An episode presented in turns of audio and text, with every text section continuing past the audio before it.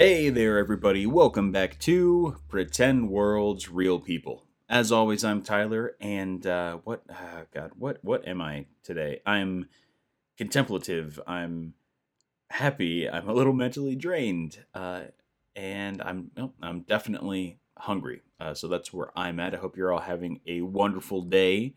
I am really enjoying this kind of like weird transitional period post strike, post holidays the uh, industry's been pretty slow to pick back up after everything. So maybe you know the next few weeks we see some things really start to pop and the speed ramps up again. But I've been enjoying it. I started a you know a additional job on top of my other jobs to you know pay the bills, and it's just been really fun to dive into a whole new industry that also has something to do with uh, with podcasting. Ironically enough, and it's just been wonderful so far uh, it's just been a very interesting time. So I hope all of you are taking this time to still, you know, reflect on last year, finish those thoughts, but looking forward to 2024. Now, I am completely ecstatic to share this week's episode with all of you because uh, I brought on one of my buddies here in Colorado who is an actor, a filmmaker, a writer, a producer, an academic, a teacher and he eh, there's nothing this guy can't do and he's charming as hell. I of course am talking about matthew smaldone.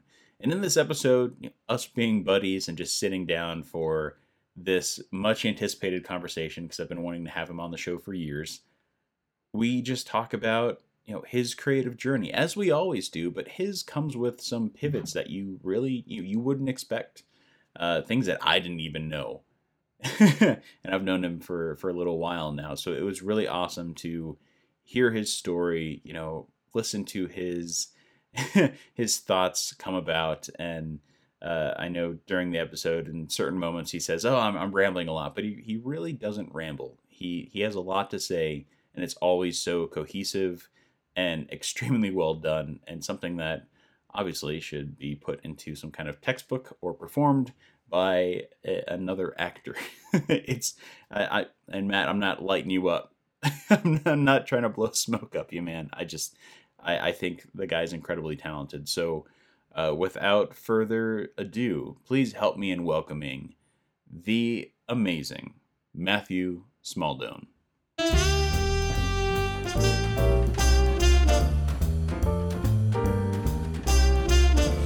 Uh, my name is uh, Matthew Smaldone. I am a writer, director, actor, producer. Uh, I've been working in the Philadelphia area as well as Denver and a little bit in, in LA. In LA, but mostly uh, what I've been working on is my production company, Chameleon Film Studios. Uh, we're a small startup outside out of Denver, and um, over the past two years, we've been making a bunch of short films, a couple feature films, and have just been really, really digging after it as far as the industry goes he says that with the most humble tone imaginable when it's like we're all in acting class. Where's matt? Oh he's he's working on his you know third feature film. I mean i tried not to eat candy today so that's like the extent of my success for dude honestly with with i have my personal weight loss goals this year and that is a success like i can tell you i i appreciate that. Dude it's well i don't even know really where to start with you because you do and have done so much. But I guess I, I told myself I wouldn't go back to the well with this question, but it's always a fun one to go to, and that's like, where did your passion for the performing arts or for filmmaking mm. and any whichever came first, when did that start for you? Yeah, I, I it's kind of like two separate answers, I guess, because performing and like the performing arts, that was I think like a lot of people started in theater back when I was young. You know, I was uh, homeschooled up until high school, which you know answers a lot of questions, I guess. And uh, so uh, my mom put me into theater clubs, like after school theater clubs, just so I could like get socialized and become a normal kid. Um, and it provided for me an environment that really valued hard work. You know, I, I think especially in an industry, and I came to learn this a lot later once I was out of college and actively working as a professional, but in an industry where so much is regulated by chance and so much is regulated by factors you can't control, um, I think I really value hard work and I really, really value the people who um, understand that like all I can control is is myself and my my work ethic and my actions. Um, and that started back then. Uh, you know, I was a little nobody kid who had like zero friends, and I auditioned for a musical, and I got a role, and it was like, oh, this is something that I can excel in. This is something that has a, a place for me. It's a home for me.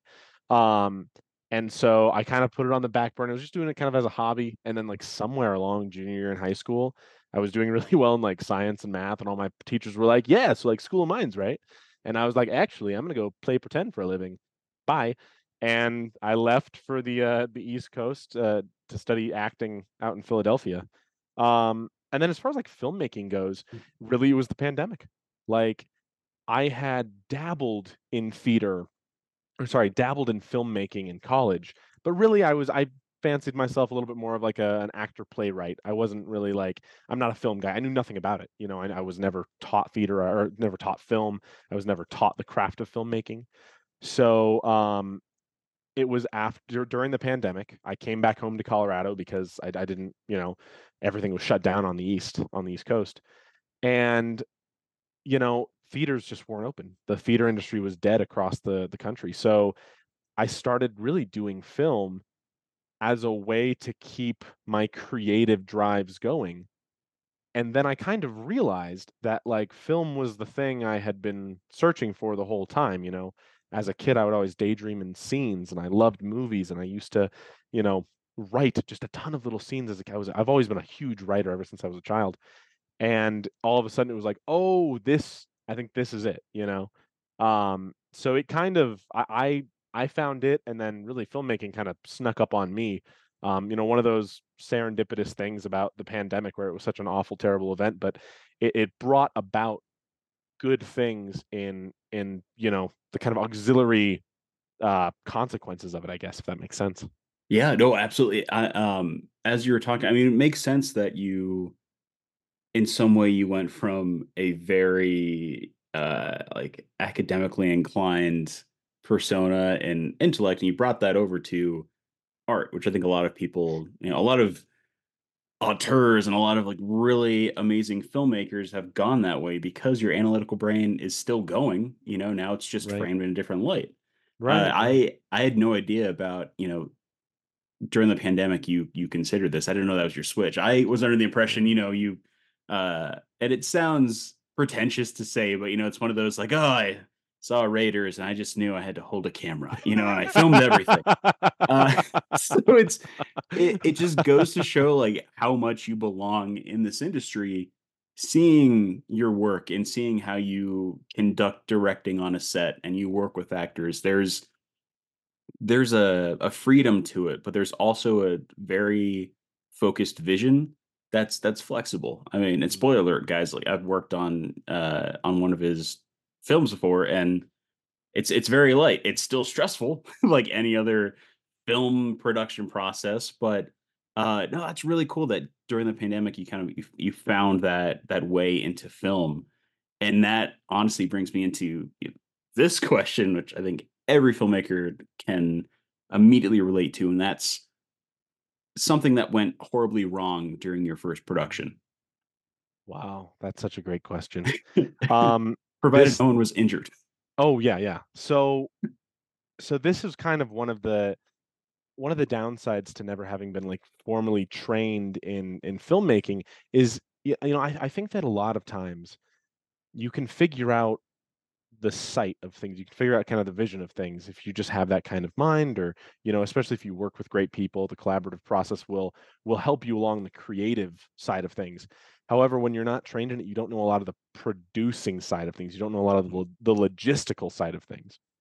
So on uh, on my first feature, um, Life and Death, which Tyler was a part of, and and so wonderfully happy to have him par- a part of it. Um, I didn't, you know, it was the first time doing a feature film, and we self-produced it. We self-funded it, all that kind of stuff. Um, we had a scene where um, the the two characters, the two main characters were in a car.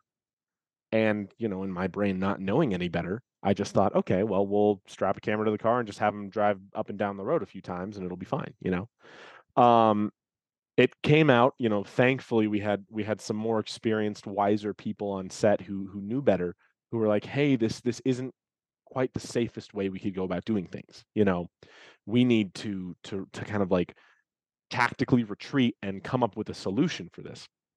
Um, and thank goodness they they said that. Uh, because you know, in that moment, all of a sudden everybody's together. Everyone is together. The actors, the other producers, the you know, the the crew, everyone's there pitching in ideas, you know. So then I, you know, I'm hearing all this kind of stuff and I, I take uh, my first AD, Jason Potter, aside, who is, by the way, one of the sweetest, most wonderful people I've ever met. He's just a, a, a gem of a human. Absolutely. And and we're like, how are we going to do this? So uh, Jimmy Corso, who played the lead, he was like, I'll get a truck and we'll get a trailer and we'll put the car on a trailer and someone else will drive the trailer and the actors can just sit in the back and it'll be fine, you know. And so we looked it up. Okay, we're good safety wise, we're good legally, all that kind of stuff. And all of a sudden, what started as like the most stressful night of my life. It was a it was a nine day shoot. We shot we shot that freaking feature in nine days, and it was the second night. And we were all like, "What are we gonna? Was this a mistake? Are we idiots? Are we uh, fools for doing this?" And then all of a sudden, it became the most fun night of the shoot. I mean, we're we're in there, and yeah, it was great. We had our locations manager at the wheel of the trailer, and he's he's driving it. We're on radio with him. Two actors are in the the seat of the car, and then myself and our uh, sound mixer are spooning in the trunk to get out of the sight of the the the camera. And so literally, I'm I'm cuddled up in the arms of of our sound mixer Philip Wallace, and like he has the the microphone, so you know I'll yell action, we'll do a lap, and uh and then they'll I'll yell cut, and then he'll hand me the microphone, and I'm just like pressed up my face against his, and I'm like, "Hello." That was great. I really think we could use a little bit more emotion. This is an this is a serious scene. This is angry. Like you guys really need to be a little bit more, you know, uh, uh, uh serious. But you know, it was, but it was a blast. Oh my gosh, it was a blast, and it really came to show. Uh, Greta Gerwig once said, like the the obstacles are the path. You know, Mm. And and I I can't take credit for that at all. And I know it's kind of a, a sounds pretentious to say, but like truly, you only have a plan so that you have something to reference when the plan inevitably doesn't work, because it will fail. Yeah. The plan will fail, and that's awesome, you know.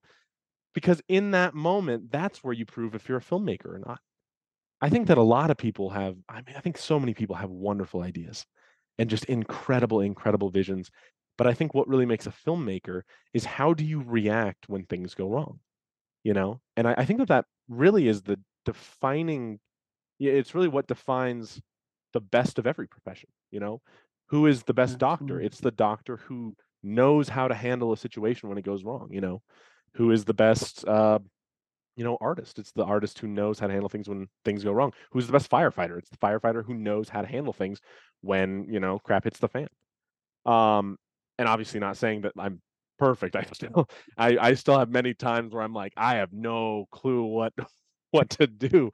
But I think there is a certain level of peace that you can have as a filmmaker when you realize like things are gonna go wrong and that's a part of it Mm. and and and be okay with that and rely on your team and like i have the truly i like i feel like i've stumbled into to wonderland and just upon this this cast of incredible collaborators uh and yourself included like what a beautiful community we have man. yeah and, uh, so yeah i don't know that was kind of long-winded but did that answer your question No, no, that that was great. And honestly, like I- I've told a lot of the guests that have been on the show that Colorado, you know, we're not we're not a huge market. You know, it's mainly non-union industrial work, and that's pretty much it.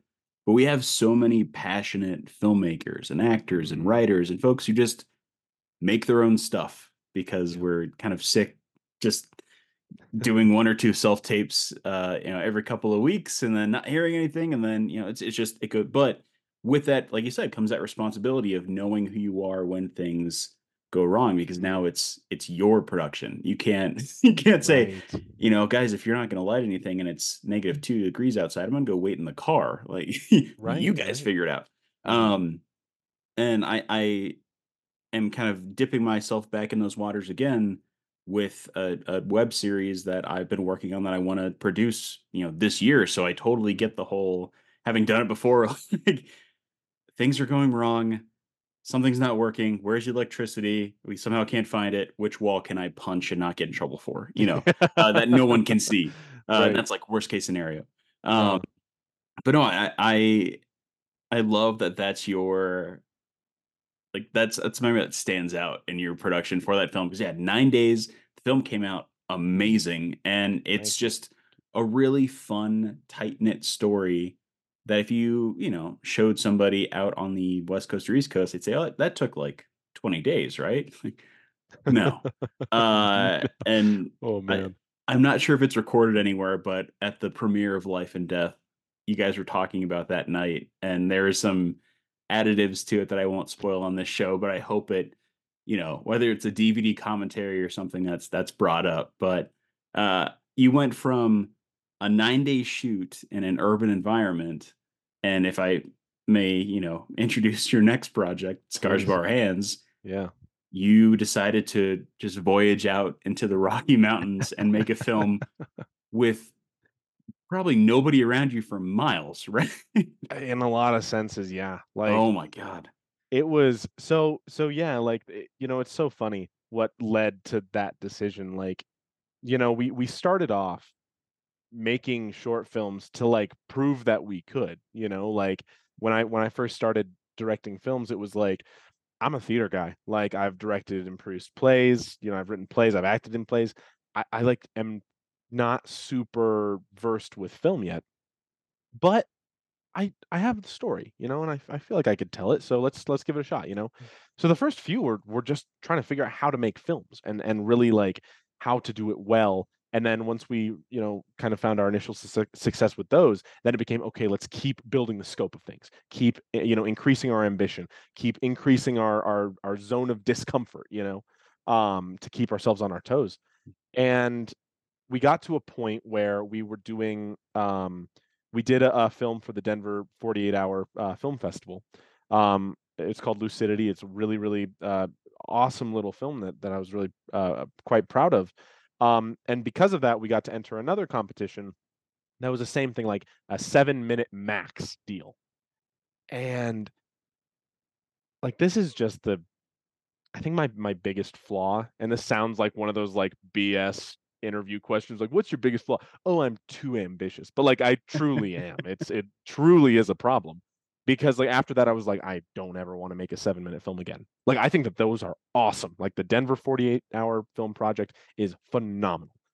It's so much fun. But like I had gotten to that point in my my career where it was like I I want to let the stories breathe where they need to breathe, you know. That's fair. Yeah. So we did we did life and death, and things just kind of kept. spread- And actually, the scars of our hands, I started writing that way before life and death. I had oh, been, Oh, really? yeah, we I started writing and like really developing the scars of our hands about a year before I even started, maybe like a half year before I started writing life and death, Okay. and because we knew we were going to do scars, we knew that that was gonna happen, but in the meantime, we were like we're so bored. what do we do? We and I mean not even that. That sounds that sounds trite, but like we were like we were shaking. It was like what what do we we have all this you know creative energy. What do we do with it? And Yeah. and Life and Death went from being a 7-minute comedic short to a 15-minute kind of like conceptual dark piece to a 40-minute pilot to a feature-length film because it just kept growing and breathing. And and that's exactly what happened with Scars is like Mm. this idea came by um I'm I'm a big like I love ancient literature. Um, and so I had read through the Sangreal, which is the Holy Grail texts, all the old, you know, Knights of the Round Table, King Arthur, all those texts, and these ideas just kept bubbling up and bubbling up, and like I just was writing them out, and you know, it was like, all right, and then and then one of these characters is standing on a lake, and the, the sky melts, and you know, and one of those things where I was like, if I can pull it off, it'll be phenomenal, but once we had decided to do it, then it was the problem of like, well, then how are we gonna pull this freaking thing off? Because it was, yeah, it, like the the scope of it was was rather large. Um, and we yeah we filmed up in in Winter Park and uh, Nederland, like way tucked back, kind of in that mountain ridge. Yeah. Um, and we kind of joked that it was next time we're not going to pay anyone like pay the crew. We're going to actually have them pay us and market the thing as a 30 day weight loss program. Because it was literally like okay we're parking at the trailhead. We have a 10 minute hike up a mountain and we have to carry like combo stands and like c stand and like sandbags and stuff. Um yeah I, I lost 12 pounds in like the first two weeks. It was nuts um, it was nuts. It was it was a, a crazy thing, and and I I have to say like we were we were so incredibly lucky and blessed to have the crew and cast that we did because everyone was in it, you know. Everyone wanted to, and to your point of Colorado being just a vibrant community, small as we are, people are on fire for stories and for art here, you know they are there is a hunger for it and a passion for it and a love of the community that like man you know eh, yeah our, that that production was just it was it, it truly was like one of the hardest uh, months of my entire life but i'm so incredibly proud of it and and i think it's going to come out just spectacularly because of all those wonderful people that um you know proved that they their goal was to be solid good people and solid good artists first you know? Like I, I think that that's a big thing that i i talk about to my casts and my crews is like i know you're talented. Like that's that's a given. That's why you're here you know? But what i really care about what i think we really need to put into the world is like are we good you know? Are we yeah. good people? Are we forming a community that we can be proud of? And you know you sometimes you succeed sometimes you fail you know? Like um but overall i think that like i'm very proud of of that production because of just thinking back on the faces of the people. I mean like and and same for life and death like the faces of the people i got to work with who just lit up my world you know just were i mean you like yeah it doesn't pay much but like when else do you get to just work with your friends you know? Absolutely oh yeah. Especially so, yeah. here of all places you know? Mm-hmm. yeah. Uh there's there's a devotion here, and you touched on it too. That artists here are more than willing to put themselves, you know, on a hike up a mountain carrying 20 pound, 30 pound sandbags to be a part of something like that instead of, you know, hey, if there's a mandatory shift added to your job, so it's six days straight instead of five, instant no. The other right. thing, hell yes. And I, right. I love even um I don't think she spoke about it when she was on the show uh cuz I think it was just after production but friend of the show, you know, Chloe Chamberlain, she I heard she was a rock star during that whole shoot. I mean, she barely slept and she just oh barreled oh through gosh. whatever needed to be done. She got it done. Chloe was was so insanely helpful. She's I mean, one of the one of the I mean, the most humble, generous, talented and hardworking people I have ever met, and kindest too. Just so Absolutely. kind. Yeah. And um, yeah, I mean, and that's that was the thing. You would see stuff. You would see stuff like that. Like her, she'd be like, "Oh yeah," and that's that's Chloe. That's how Chloe is. Chloe Chamberlain is that her. She just doesn't stop. She she you know will dig through the dirt until she reaches the other side of the earth. You know, she is a she's a force to be reckoned with. And seeing that, like you just have to step back and like make sure you're not taking it for granted because it is true like it's you know especially coming out of all of the strikes you know oh my god. knowing the the atmosphere in in our industry of like we need to make sure that we're taking care of people you know? I i think that's a really tough tough conversation to have as an indie filmmaker and i say this as a, an indie producer like you know, when you're working on a shoestring budget, when you need to have people hike up a mountain, you know, with with a bunch of equipment and all that kind of stuff, you get to this point where where, you know, you can feel like you you just have to take a step back and make sure gratitude is the undercurrent of it all. Mm. Um, because a hundred percent, like you you know, there is stuff where like yeah like i don't we can't afford sag rates obviously so we're working on indie rates and it's a testament to the the people in the industry the, in the indie industry who who understand that like you know that's that's that's the price of this level, you know. And we all feel it, you know. I'm my I was I was eating a bowl of rice a day for like five literally for like five months on that that shoot. Um but there's a there is like a beauty to it. I mean, we we kind of say in Chameleon Film Studios, like we we do backyard baseball filmmaking, where it's like we weren't trained in this. We you know, it's literally like we go out to the dugout, out back, and it's dusty, it's gritty. We're gonna put it together. We're gonna make something awesome. We're gonna just like barrel it down the nose and and make something we're proud of. Um, and that, that process is like you got to get your hands dirty, you know. Uh, so it's it's man, I'm I'm rambling now because now I'm just like I've got a million thoughts in my head, but I don't it know. just takes over. Well, it's uh, just as a quick anecdote, I was going to CU Denver for video production, and I made it. I don't know, maybe almost a full year before I switched to marketing with a minor in film studies because production one, that class, their first lesson was this is the male end of a cord, this is the female end, and she plugged them in. That was like half of the class.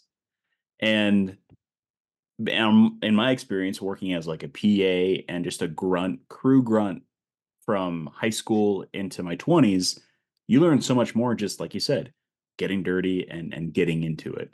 Yeah. You know, just making it happen. So Mhm. with with all of that being said and done and, and finding this community and and producing your own work, I do want to dive into the acting side of your career, which you also have been busy with.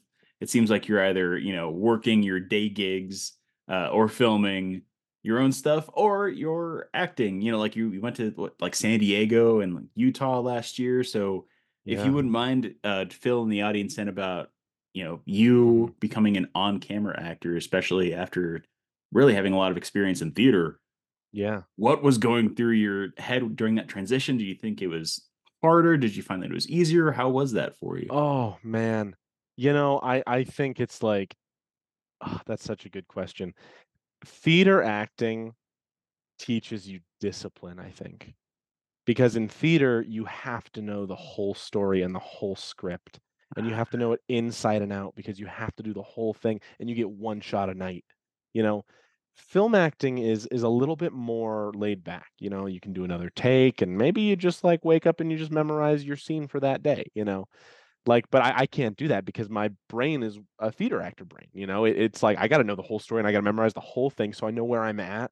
You know, and it's it can get be tough for me to like. All right, we're filming the finale on the first day. Like, okay, let me figure out what that means. You know, um, but the thing about film acting, at least, is the intimacy of it. You know, like in film acting, there's so much that can go on just here, just in the eyes. Like I, I, I like to tell the actors that I'm directing, like I think good acting in part is focused stillness. You know, like because in theater you're trying to hit the back row, so you're big and you're loud and you're projecting and and you have to almost exaggerate your movements so that everyone can see you. But in film, you get to get smaller and you get to focus everything Mm. and you get to play with the nuance of expression which is like the nerdiest thing but just the and you know because you're It's an actor yeah, like it's so it's such a you know geeky thing to be like, oh god, yeah micro i i love i love it yeah and like myself i'm a very technical actor like i've never been the kind of guy who's like all right you know like i'm just you know I, I usually i can go and i just turn it on and turn it off turn it you know that's you know and and so i i really the, what you know i've had friends who are very inspirational actors they're very emotional actors and so they get out there and they're just so relaxed and so organic and then all of a sudden just stuff comes out and they have no idea why and all this kind of stuff and like my process is more like i, I need to know like i need to intellectualize my process at least to get myself to that state of relaxation where then i can then perform um if that makes any sense at all but oh, absolutely, yeah. yeah like um so yeah with with the transition into film acting that was I, I felt like I had the really good solid backbone from theater um, that I just got to bring into film, you know, because film is very, very technical. You know, it's it's stuff is mm-hmm. like, you know, if I'm still like right here, I'm on this side of my laptop screen and you're on that side. And like you know, if this is on, and I can tell because I'm I'm a vain, you know, egotist, like we all are as actors. what am I looking I, at? right, like I look back at myself to make sure that my hair isn't on fire, and of course it's not. So then I look back at you. But like for film, it's like I just need to look at you, you know. And so it's a technical thing. But with theater acting, the you know you have that kind of like depth and complexity of emotion that you can then bring to enliven the film technique. Um, did that answer your question?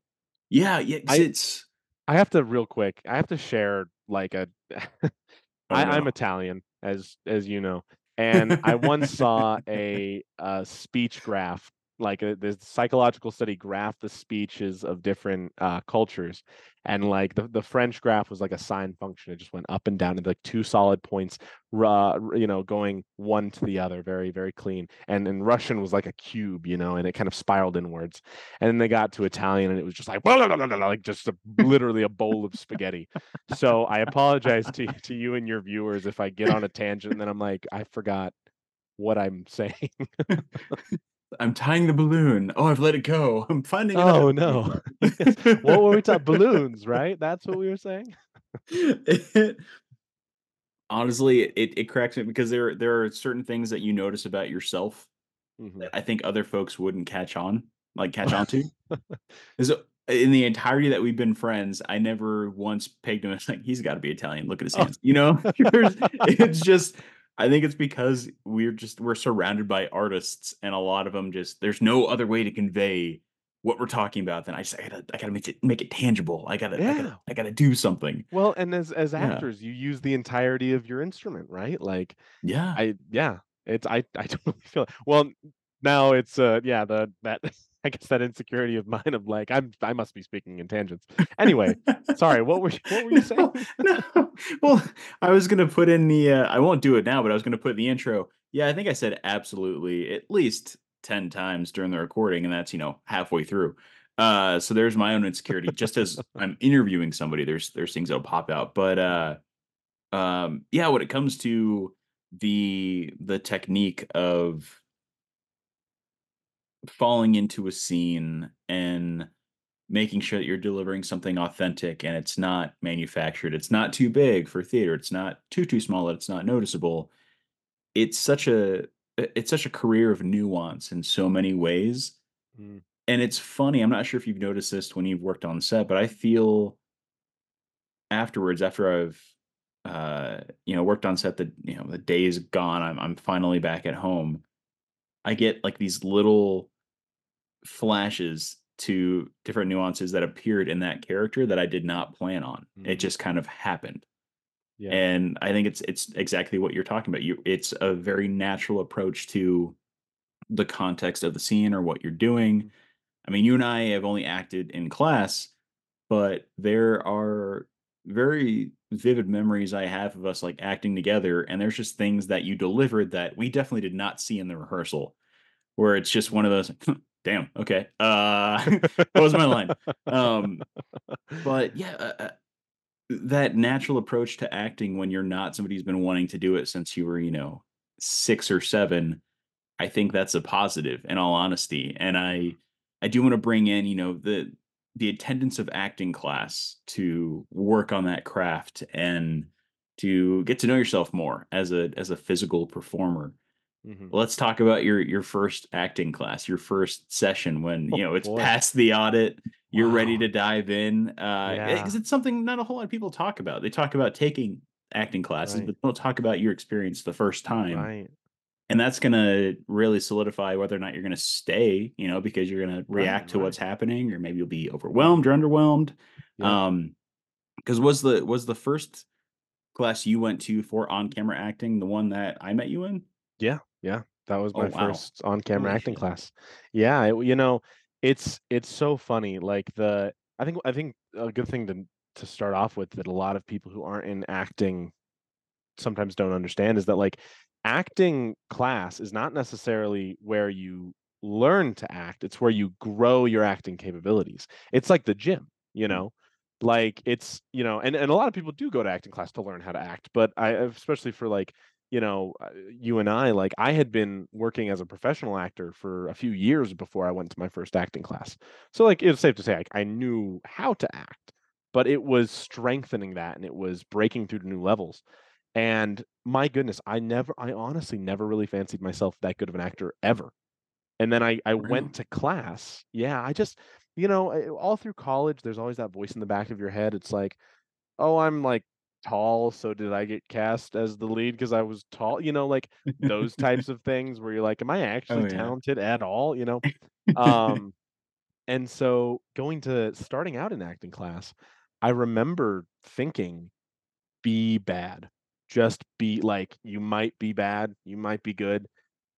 Like, just show up and and work as hard as you can, you know? Um, I was so intimidated. I was so incredibly nervous and intimidated, and 'cause I I I could feel the caliber of actors around me. Like, the the the class that we met in, um, excuse me, is it is it is no surprise, or it is it is no secret that, you know, so many people at that studio are just just riveted with with talent, you know? Just incredibly talented people. Um, Yeah, and so showing up in there yeah, yeah, like, the and I'm sure you may have felt this way too like, I know I felt, like, a lot of, like, imposter syndrome and and kind of that feeling of, like, gosh, if I'm not it like, let this be the test, you know? Let this be the test of if I'm supposed to be here or not. And, uh, you know, running into it just full steam ahead, I I think that that is where you grow the most is when you are the smallest fish in the pond, you know?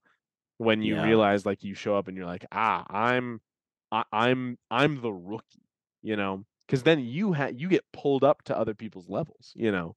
Um, and so, yeah, I remember my first acting class, like, I think what it was was really I went up and I I did a scene and I felt I felt okay about not great about it, but then I did a little bit of improv, and, like, improv is, like, my guilty pleasure. I you know, I love improv You're so much, it's so so much fun. fucking good at it. Oh. It's amazing. Thank you, Um, man. yeah, You yeah. too, you too, dude. Um, but, like, it was just one of those things where I was like, "Okay, now I kn I got I got this to an extent, like, I can I can, you know, relax into this." Um, I honestly can't remember really the details of it, but I I remember leaving and feeling super like, you know when you know you're gonna make friends? Oh, Like yeah, especially as an adult. Yeah. the hardest time to do it. It's so difficult, and it was so it was so ama I remember, like because I knew nobody in Denver. I like, I all my contacts were out in Philadelphia because that's where my career was before the pandemic, and then I came back here, and, uh, I I cast in my first film, I cast 2 actors from the studio, and you know them, JT Mellorano yeah. and Tom Spaulding. Um, and they I was like, "Hey, what do what do you guys do for, like, acting around here?" Eh, which sounds like the most like, "Hey, what do you guys do for acting? What do you around here?" guys do for acting Yeah? "What do you what do you guys do for" uh, and they as I open up and I have a bunch of fake watches. Um, but, um, such a terrible joke. Uh, but so they were like, "Oh, come to our studio," you know? So I I went there and it was like, "Oh, I found the community." Like, I found the people, and I've been working with those people and have had friends with those people ever since, you know? You're you're Yeah. a a a prime example of that, like, just a wonderful, wonderful group of folks that, like, oh my gosh, pushed me to no ends, you know? Yeah, and on I I I wouldn't name names if I even remember the names, but I don't think there's a single person in those classes that was, you know, standoffish, that was Mm. competitive, that said, Mhm. "Nah, I'm just I'm here to be the best," and Yeah. and that's it. Every single person had Mhm. insecurities that they vocalized, they had things they wanted to improve on, and like you said Mhm. before, we always made each other better. And after, you know, a six-week scene study full of mostly dramatic work, us having an improv night was the most fun you could ever have. It was huge. It was huge. It was just so I remember, like, those nights being because yeah, you get on you get on scenes, especially the dramatic scenes, and they can kind of beat you into the ground a little bit, you know? Like, I think that's another getting back to, like, the the theater acting thing, that's another thing that theater acting does really well in in an actor's training, is it teaches you how to work through monotony in a scene. You know, when you've been doing a scene, you know, you're in a run of a show and you've done the same scene every single night for 2 months, Hmm. You know, how are you going to keep that fresh and organic? Um, because that could, that's a real problem. And I feel like you you can run mm. into that when you're working on a dramatic scene and you're like, oh my gosh, I've been like shouting about how I want to like take over a political party to like a guy that is actually going to rat me out to the FBI for like five months now. I mean, it wasn't that long, but like five or six weeks. It felt like five months. and then like you get to be like, all right, I'm gonna go play baseball. We like, you know, and just like, ah, you're a cat in a barber shop, and you're like, what does that look like? You know, it it is Yeah. like just as far as like nerdy acting stuff go, it's the best release you can have. Oh, it's so much fun. And it's uh it, it just didn't feel like a I don't it wasn't a very pressure filled environment Mm, to yeah. Out of the workshops we had, you know, we would hope that um, you know, maybe we could join someone's roster in California or that a CD would really remember us. Um, but I think at the end of the day, you know, we we would have our performances, we'd have the after party, and the whole time at the after party, no one's really schmoozing with the person that's meant to sit down with us. We're just all exuding all of that like creative Yeah. stress and saying, "Oh, you know what? Let let's get a beer. Let's share a pretzel. Right. You know, like let's have Yeah. fun. Let's just forget whatever else just happened. We're all here together and it's Yeah. great." And um Totally. I do want to talk about, you know, extending, you know, your range and extending your community because acting classes are, are really awesome. Um, if you have one that works for you and it's worked for years, you know, stick with that. But I'm definitely somebody who believes, you know, you need to switch things up a little bit, or else you're gonna you're gonna either plateau or things are gonna get stale. You're gonna rely on certain things. You need more challenges. Right. Um, so I do want to ask, you know, like as far as because you and I haven't taken a class together in six months, maybe. yeah. It's been about half a year, I, I Yeah. say, if not more. Yeah. Yeah, it's been a while. So like Mhm. what what's going on for you? I mean, you were working on your films and everything, but what is Yeah. Keeping you satiated and challenged when it comes to like honing that part of your craft? Yeah. It's so interesting. Like, uh, you know, so yeah, I, you know, I, I, I, because, you know, of, of the scars of our hands, I, I, it was just too much time and I knew like, hey, this is what I'm supposed to be doing. Like, this is, you know, I, I'd never felt more sure about a career path in my life. So I, I, I quit my day job and, and was like just as poor as poor could be. So I, I literally just couldn't afford acting classes anymore. Uh, so I would do, you know, I would do a, as many like auditions as I could. And then I got, you know, I got some acting opportunities, which is really fun. As far as like what's keeping me going, like I, I've been writing, I wouldn't say it like it, it's just observations that I've noticed throughout my acting career. And like like uh, a, a big one is is um trial and error. Like I, I don't I don't really know if you can teach acting. I think acting has to be done and it has to be experimented on. And you know, like I was on a, a film set and uh, I had a really really intense scene. Like uh, it was a, almost like a suicide scene, and like Oh, shit. um yeah, it was really really emotionally Wow. intense. And the director, uh, his style, he just loved doing takes. Like, and so we did maybe like twelve takes of that, like insanely intense my and like I, I was I mean my my gas tank was empty by like take six. I was like, I oh, I know, bet. I don't know what I can give you, you know. But what was so wonderful about that is he didn't really give any notes between takes. And so I Hmm. found it as an opportunity, like, okay, let's see what my process is. Let's see what the trial and error process is. And it was so funny. I remember because for me, my first take is like always the best. Because my second take, I get in my head trying to recreate the first. So in this moment, I did the first take and it was pretty good. And I told myself, whoa, whoa, whoa. I know what usually happens on my second take. Now that I have this opportunity to do trial and error, I'm just gonna throw the second take away. See what happens. Like try my best, still like do well on it, but like I'm not gonna give it the pressure that take one has. It's just Yeah. gonna be another. It's another take. You know, if it goes great, great. If it goes Yeah, bad, bad. Just whatever. let it go.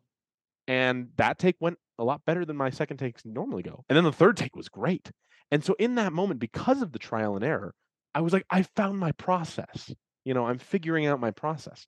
So, you know, I, I'm I've been toying with the idea of just like putting together and not a class, not a not even really a mm. workshop, but just like getting together with other actors and being like, let's work for three hours straight and let's allow each other the time to do trial and error.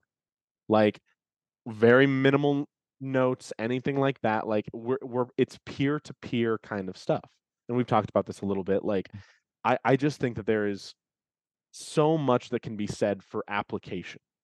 Uh, you know, when I was in college and I I I, you know, no no shade to my college at all, but the only application I ever got was when I was doing extracurriculars.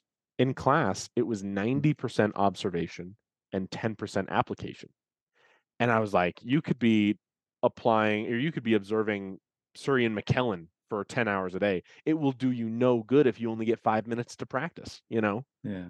So I, I I've gotten to the point where it's like, at least to keep me satiated in my my acting pursuits, it's like if I'm gonna act with I want to act. I want to act on five scenes a night. I want to do, you know, four takes of each scene. I want to be exhausted walking out from there.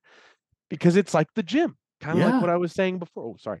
Like what I was saying before. Like if you go to the gym and you do one rep, that's not a workout. Hmm. You know, you got to go to the gym and do multiple reps and multiple exercises every single day, you know?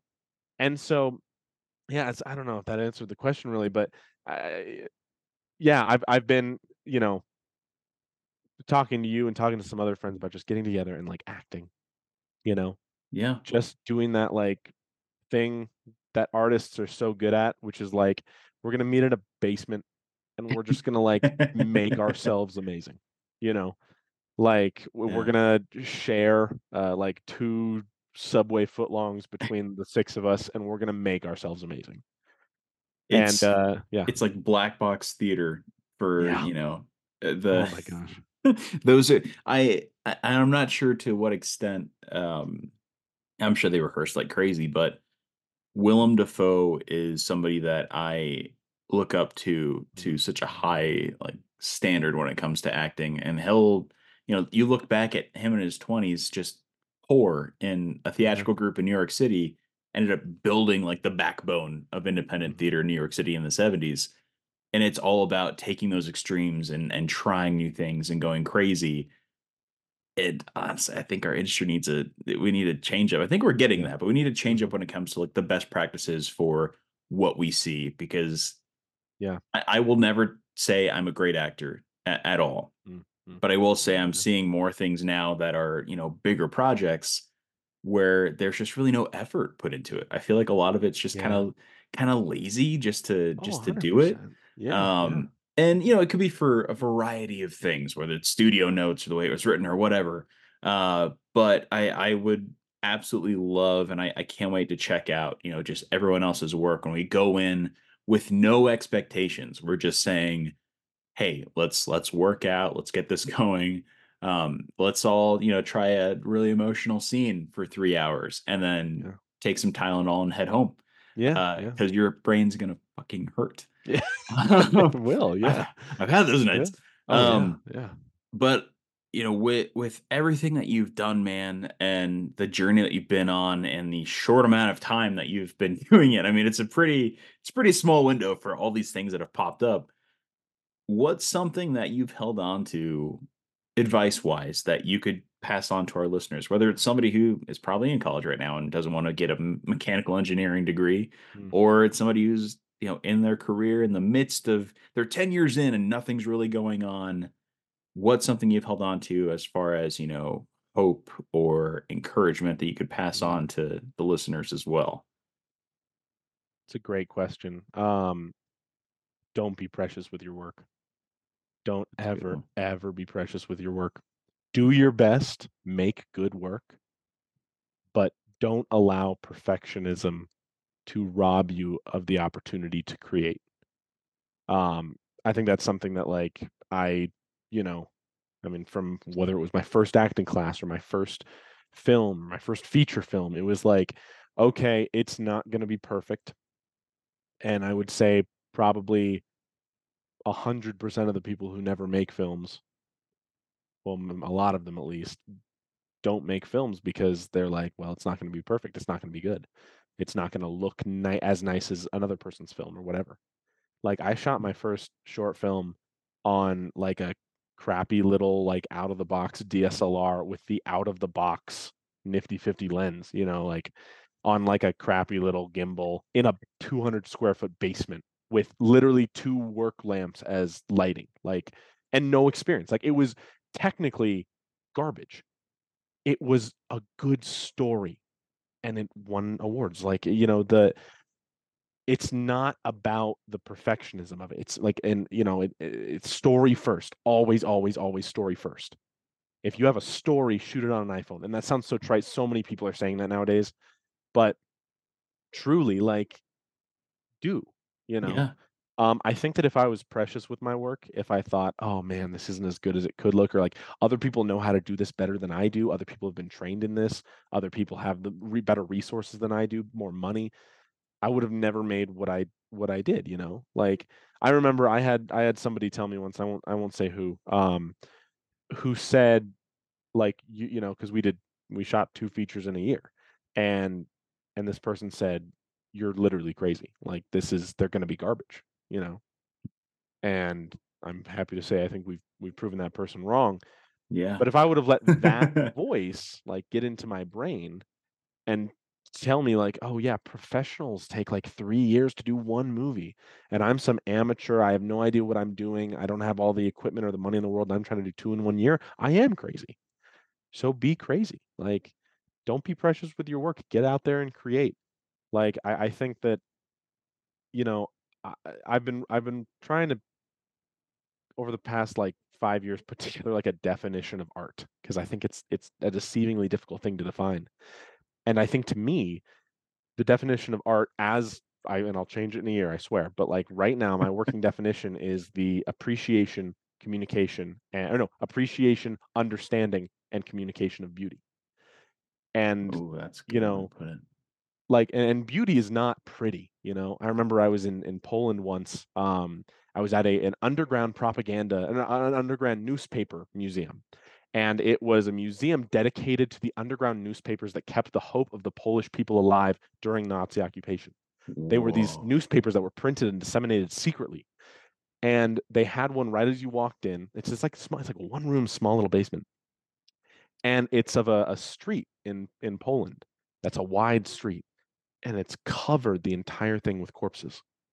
And there, it's all cold, and they're all fr- and it's a it's a flat surface of corpses, except for one fist that was raised like that, raised in the air and frozen that way. Wow. That w- is a gruesome, cruel image. That is one of the most beautiful things I've ever seen because it is about the resilience of humanity and the the perseverance and the goodness to mm. stand against evil, you know. Mm-hmm. despite even death.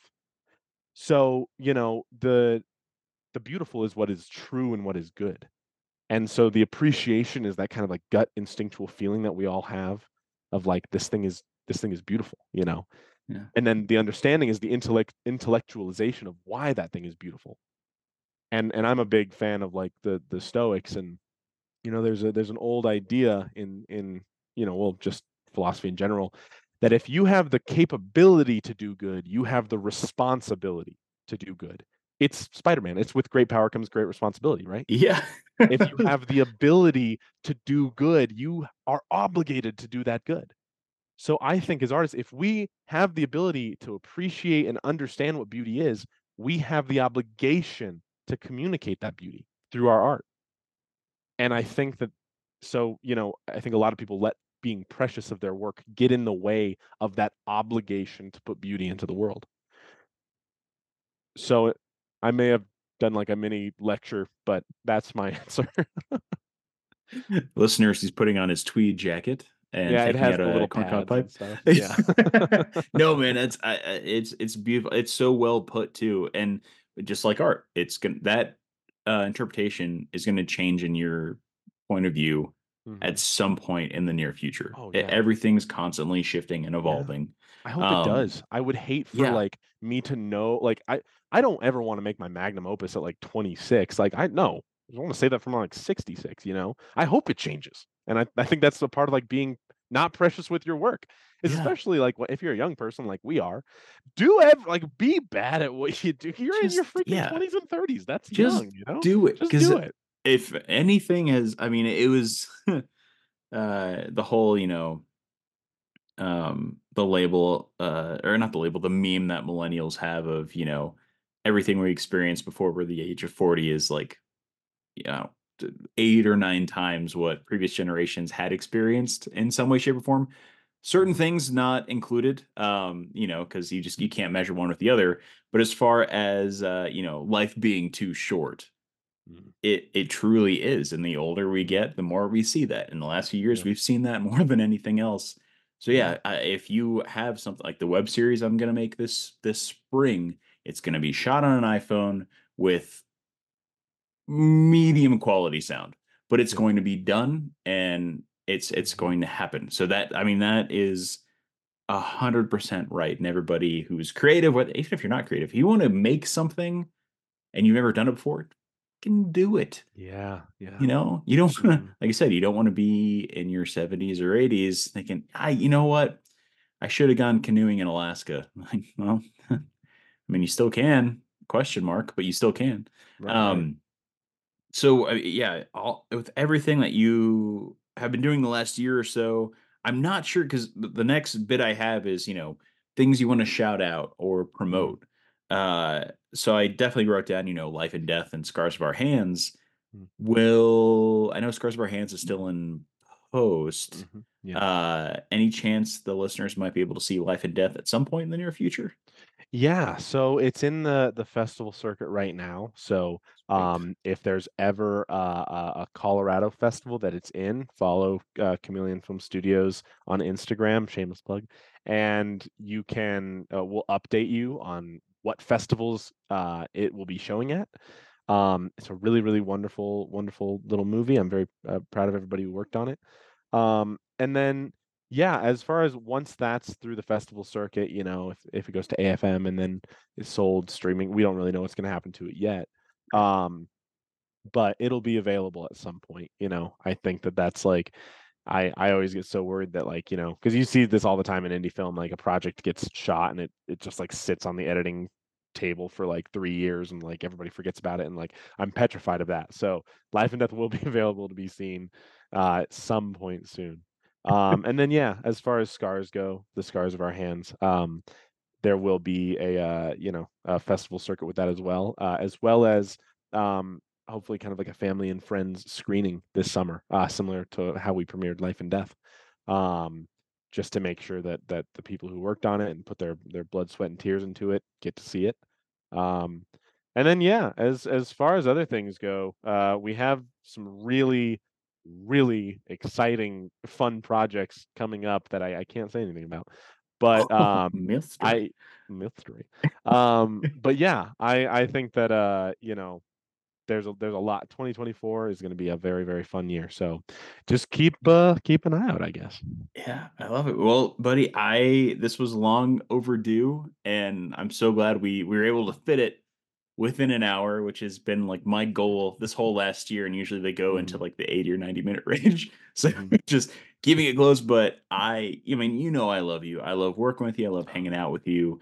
And I can't wait for the next project, you know, we will work on together. It's going to happen like this year, mhm. especially. Oh yeah. Um, post strike, everything is just it's kind of slow now, but next month, fingers crossed. Mhm. Um, yeah, man. Uh, I mean, I'll I'll see you in the uh, the acting collective here soon, and uh, I think the only thing that we have left for this episode is the good old awkward goodbye. Oh, ready for that, did you forget about that? no, I this is part of it. Oh, Yeah, oh, no, okay, okay, no, just kidding. No, I'm I'm excited for this. Ru- uh, run. Okay, now now this is unironically I uh, awkward. Is there anything I'm actually supposed to do for it, or just I'm afraid to talk. this is this is like so meta because it's kind of a bit, but it's also not. But the more it is a bit, the more I realize that that's it's it doesn't have to be not a bit. Does that make any? Okay, that was it.